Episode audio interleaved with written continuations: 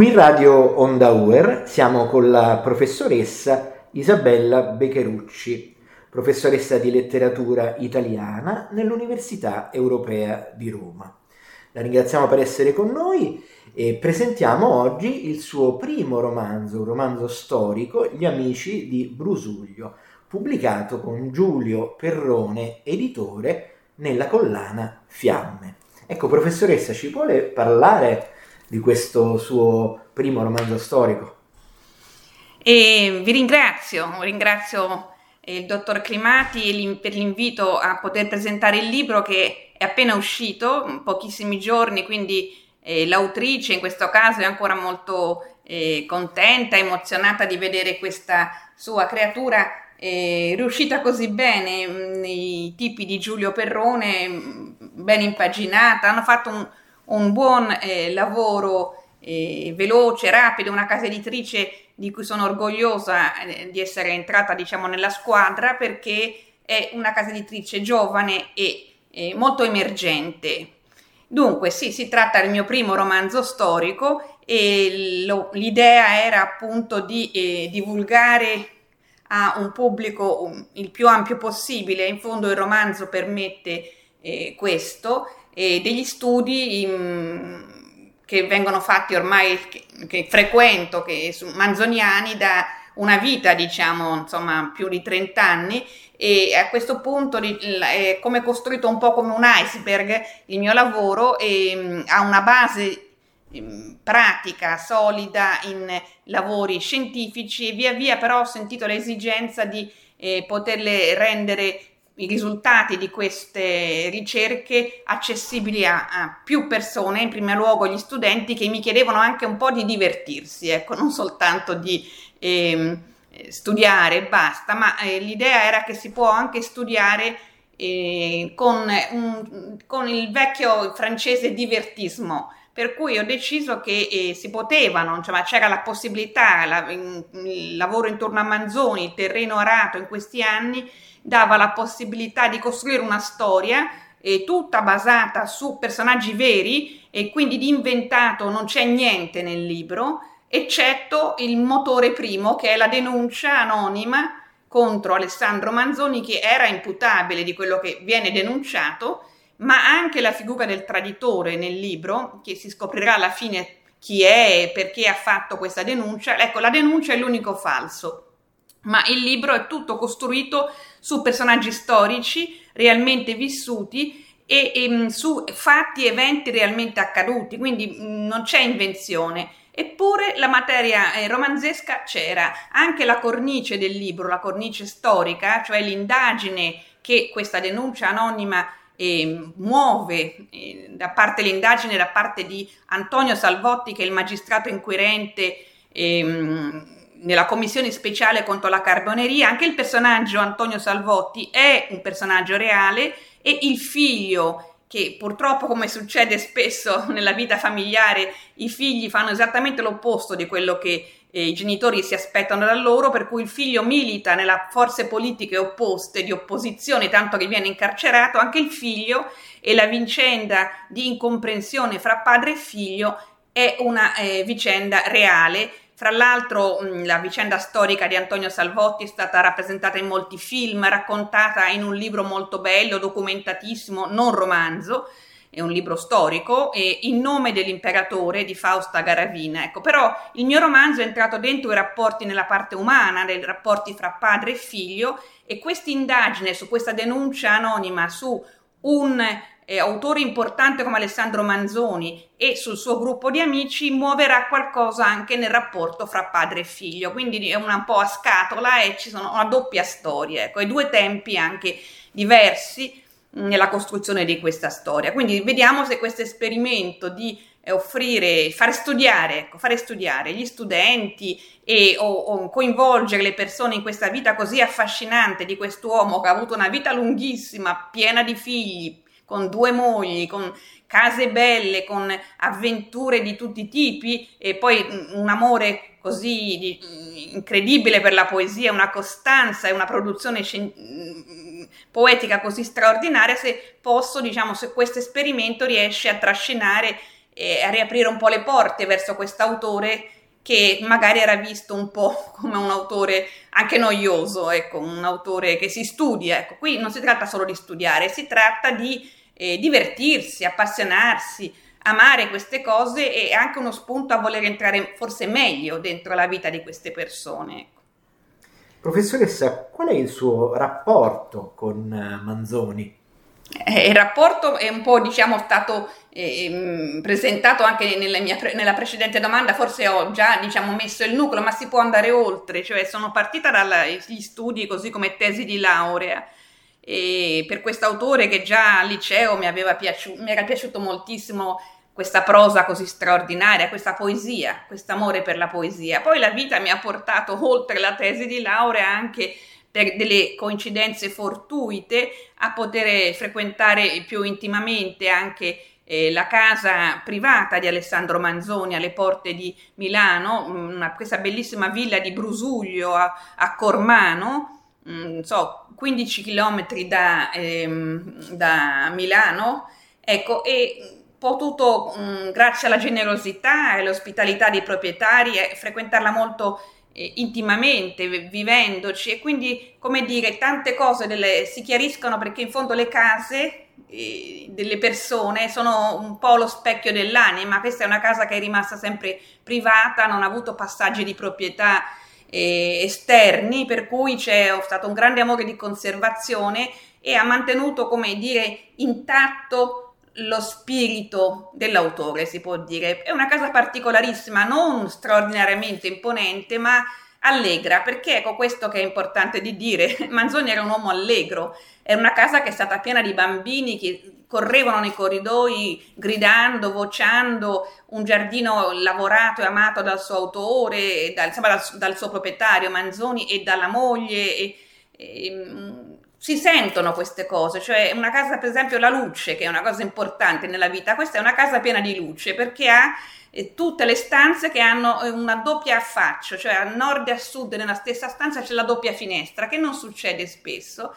e nella parte principale che lo Manzoni ha costruito lui, l'ha disegnata e costruita lui con un architetto, quindi riflette il suo spirito. Allora, gli studi che avevo fatto precedentemente nella mia vita di studiosa, di studente, studiosa poi universitaria, eh, manzoniani, il mio interesse per il pensiero di questo autore, un pensiero positivo, un pensiero cristiano, un pensiero mh, costruttivo eh, che aiuta a vivere e poi la frequentazione di questa dimora e i suoi segreti che poi ho tradotto nel libro perché durante le, lì è una casa dove si mangia sempre molto bene, però Manzoni, Manzoni, anche mangiavano bene, stavano molto attenti alla cucina. Allora nel mio romanzo a un certo punto dico nel capitolo finale si sentiva un buon odore di acace fritte. Ecco, perché quando sono andata a Brusuglio varie volte a giugno mi fanno l'aperitivo con questi fiori bianchi di acacia, che l'acacia è una pianta che ci sono molti alberi di acacia in giardino e Manzoni addirittura e la moglie ne hanno intrecciate due insieme a riprova del loro amore, c'era proprio conservata questa caccia intrecciata, annodatasi insieme. Ecco, mi sono mangiata queste acace fritte che io non le conoscevo, mangiavo gli zucchini fritti, ecco. E queste cose io le ho trasfuse nel libro, no? Come per esempio quando uno entra in questa casa c'è un odore straordinario, l'odore pure, il sapore, ma l'odore importante, è l'odore del pavimento di legno, di ciliegio, tirato a lucido con... Eh, il miele delle api di Brusuglio, perché ci sono le api e fanno un miele meraviglioso. Ecco, tu, quindi questa diciamo anche frequenza fisica eh, della casa, oltre che la frequentazione poi dei, delle opere di Manzoni e di tutti gli archivi naturalmente, quello alla Biblioteca Braidense, quello di Casa Manzoni in Via del Morone, l'archivio di Stato di Milano dove ho trovato tutti i documenti del processo dei Carbonari, la relazione manoscritta del giudice Salvotti, eh, le varie schede di tutti i presunti imputati, insomma, tutto questo ha fatto insieme che potessero cooperare queste cose e si potesse finalmente forse raffigurare Manzoni non più come un autore eh, che si deve studiare a scuola, nel programma scolastico, nei manuali eh, obbligatorio, noioso, bigotto, un autore eh, sempre in crisi nevrotica, sempre ehm, attanagliato da, da, dai nervi, un, un, quasi anche un filologo. Sì, i promessi sposi sono belli, ma quante parti noiose, quante descrizioni di storie. Ecco, no, se potesse vederlo un po' allargare, un po' togliere questa vernice che forse una certa visione anche politica ha messo sopra e vedere quest'uomo io l'ho voluto cogliere perché è chiaro che ah, se uno pensa a Manzoni anziano forse può trovare qualche cosa di noioso, anche se lui è stato un uomo spiritosissimo fino agli ultimi giorni. Io, quando gli offrirono di andare in Senato a Torino, declinò l'incarico che poi gli toccò di prendere, siamo nel 1870 o 61, nel 61, nel 61 disse ma non posso venire oltre che per la mia età, anche perché io sono un balbuziente, vi immaginate io che devo dire giù, giù, giù, giù, giù, giù, fare ridere tutti, no? È spiritoso di dirlo, no? Poi era spiritoso perché uno che si immagina Don Abbondio e, e tutte le battute che fa è, è un uomo spiritoso, ecco. Però nel mio libro deve essere, dovrebbe essere ancora più vivace perché io l'ho colto più o meno negli anni dei 25 anni, 24-25 anni, che è in fondo l'età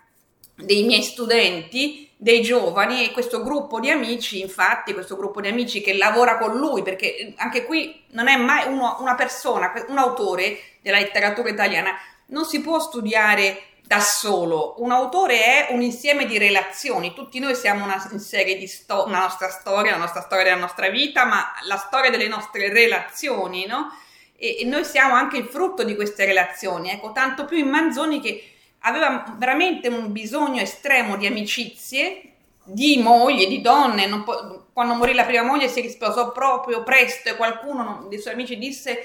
bisogna comprenderlo, un uomo che non può stare solo, è un uomo di relazioni e quindi doveva essere visto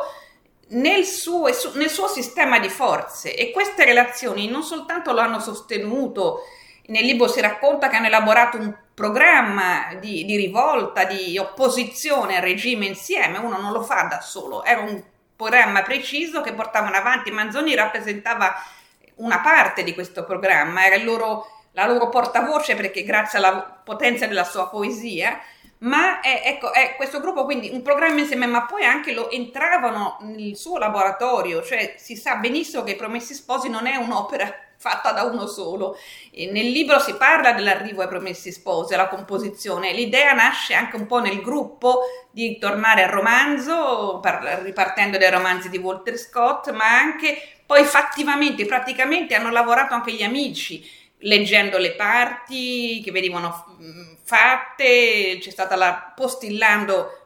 Claude Foriel, l'amico francese, e il suo amico Visconti, con postille depositate sul manoscritto, poi par- imprestandogli i libri, controllandoli via via le informazioni e poi via via quando ha rifatto la lingua, le indagini linguistiche, è stato un, una specie di, come si può dire, di cantiere in cui erano tanti gli, gli impiegati di questo cantiere, insomma una ventina, trentina di persone che lavoravano attivamente. È così che bisogna vederlo, è anche divertente vedere questa forza, questa capacità di coinvolgimento, insomma, delle persone intorno a sé. Ecco, senz'altro uno un po' si annientava perché era, doveva essere un uomo travolgente, malgrado eh, fosse timido e balbuziente credo di avere risposto a diciamo, questo rapporto interesse. Quindi delle volte nella vita succede anche che certe circostanze incredibili ti succedono per cui poi sei trascinato nella corrente, entri in un fiume, ecco, e io adesso spero di aver detto la mia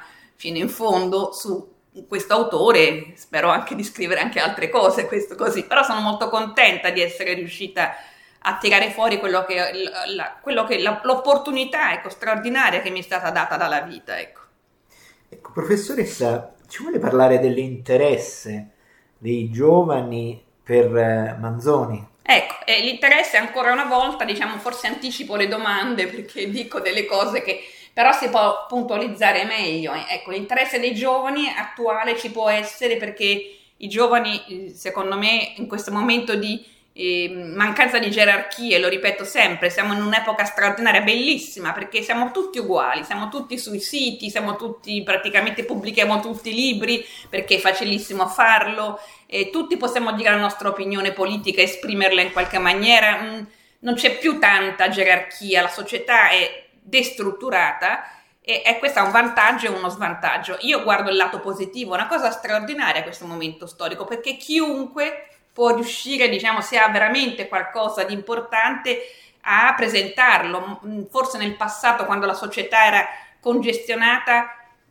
pers- ci sono state tante voci, chissà quante voci noi abbiamo perso di persone intelligenti che avrebbero potuto migliorare, non dico cambiare, ma migliorare le sorti delle cose. Ecco, ora no, ora questa possibilità è data a tutti. Però l'altro lato della medaglia è che mh, un giovane eh, che non ha ancora le ossa ben strutturate, che magari non ha ancora la bussola ben eh, posizionata sulla sua direzione, no? Perché i giovani sono alla ricerca di se stessi e della loro strada e non la vedono con chiarezza come quando si arriva alla seconda metà della vita che uno sa il percorso che ha fatto e più o meno sa anche quello che deve fare, come dice, mi sembra un verso nel Carmagnola, il padre di, del conte di Carmagnola dice io ho vissuto assai, più anni assai di quel che mi rimane a vivere, no? Ecco, un verso l'ho detto male, ma insomma non me lo ricordo, ma mi, mi aveva colpito. Ecco, io anch'io ho vissuto più, più, danni assai di quel che ri- a vivermi rimane. Quindi io conosco il percorso che ho fatto e so dove vado. I giovani non è dato questo. Allora, i giovani hanno bisogno di maestri e maestri sono coloro che ti fanno tirare fuori e ti aiutano, ti tirano dovrebbero essere coloro che ti tirano fuori il meglio. Il mio maestro, che voglio ricordare, Domenico De Robertis, che mi ha, da- mi ha aperto la porta di questi studi, nei suoi allievi ha sempre visto il meglio, lui tirava fuori il buono dai giovani e è stato un grande maestro per questo. Allora, nell'assenza forse di maestri attuali, si possono tornare i nostri padri, no? Uno di questi è Manzoni, che ha, da, da, non, è, non, è, mai un autore bianco-nero, lui ti dice le cose come stanno chiare e quindi per i giovani aggrapparsi a delle certezze, perché quello che lui racconta nel romanzo e, e la parte diciamo positiva è, è frutto di uno scandaglio eh, filosofico e minuziosissimo, no? Per, eh, anche le osservazioni sulla morale cattolica ragionano sulla fede, sull'importanza della fede, sulla distinzione della fede dalla filosofia morale, sul valore della rivelazione. Quindi, quindi tutto quello che poi era presentato nei Promessi Sposi non è che arriva così, è frutto di lavoro e quindi è chiara la direttiva. Allora i giovani possono trovare molto eh, aiuto nel, nel, cercare i loro riferimenti, no? Oltre che poi appunto un autore è un autore eh, attualissimo, stato utilizzato molto tutto, durante tutto il periodo della pandemia, i capitoli sulla peste, le raffigurazioni, eccetera, ma io tornerei diciamo alla sua attualità che nel libro vuole essere rappresentato, cioè il senso dell'amicizia, no? Perché qui l'amicizia, gli amici di Brusuglio e si chiude sulla parola amici, Ecco, amici, il senso del gruppo. Allora, lui lavorava, era un, quanto è moderno Manzoni, quanto può interessare i giovani, si può vedere se lo, traduciamo quello che lui fa in queste parole inglesi che vanno di moda, no? Quindi, prima di tutto lavorava in team, sempre. Poi faceva, nel libro si raffigura il il team, la squadra, c'è un capitolo che si chiama la costituzione del gruppo. Poi faceva continuamente brainstorming con gli amici per aggirare i problemi della, che gli metteva la censura, che gli impediva di pubblicare i suoi lavori con tutte le idee che c'erano dentro perché bisognava stare attenti. Poi, diciamo, era un uomo che eh, praticava il footing perché lui si faceva a Milano Brusuglio quotidianamente, tanto che gli amici alcuni non ce la facevano a seguirlo a questo passo veloce, la madre, la moglie che era sempre incinta neanche, ecco, quindi sempre footing. Poi diciamo aveva vari promoter eh, importantissimi, una eh, in Francia l'amico Claude Foriel, in Germania eh, Wolfgang Goethe. La madre lo ha postato subito, come dire, come su Instagram, allorché lui è arrivato parigino, giova- a Parigi, giovane, e eh, aveva scritto solo una magnifica poesia e la madre voleva presentarlo e quindi ha fatto fare un quadro di lui con l'aria sognante, la camicia bianca aperta e la mano sul cuore, come era alla, alla moda dei poeti, non l'ha rappresentato con la cravatta bianca ingessato. E questo quadro l'ha fatto vedere a tutti, quindi è come postare un'immagine su, su Instagram. E poi ecco, era anche un independent researcher, perché eh, faceva, ha fatto delle cose, ha preso delle linee, delle decisioni molto diverse da quelle, rompendo con gli schemi mh, poetici del passato. Sul teatro l'ha rinnovato rompendo le regole dell'unità eh, eh, di tempo e di luogo. il romanzo storico era il genere allora reietto, non si dovevano fare romanzi, per, specialmente per il regime eh, austriaco, i romanzi erano roba, diciamo, si chiamava il genere proscritto. E infine, per chiudere con l'ultima parola inglese di questo uomo, era un performer, perché lui, malgrado la balbuzia, le sue poesie appena le scriveva doveva chiamare gli amici o la moglie poverina o la madre gliele leggeva subito a caldo e le faceva commuovere. Quindi c'è anche questo aspetto diciamo straordinario di quest'uomo. Ecco, quando, si, quando un autore si può tradurre tutto quello che fa con i nuovi termini inglesi che ci danno ormai ci, con cui ci aggettiviamo possiamo dire che è un autore estremamente moderno ecco. bene la ringraziamo molto professoressa Beccherucci per questa, ecco, questo racconto così affascinante e così anche originale della, della vita, dell'arte, della storia di Manzoni. Ricordiamo quindi alle nostre ascoltatrici e ai nostri ascoltatori il suo romanzo storico Gli amici di Brusuglio, pubblicato con Giulio Perrone, editore, nella collana Fiamme. Bene, con questo vi do appuntamento alle prossime trasmissioni su Radio Onda Uer. Arrivederci.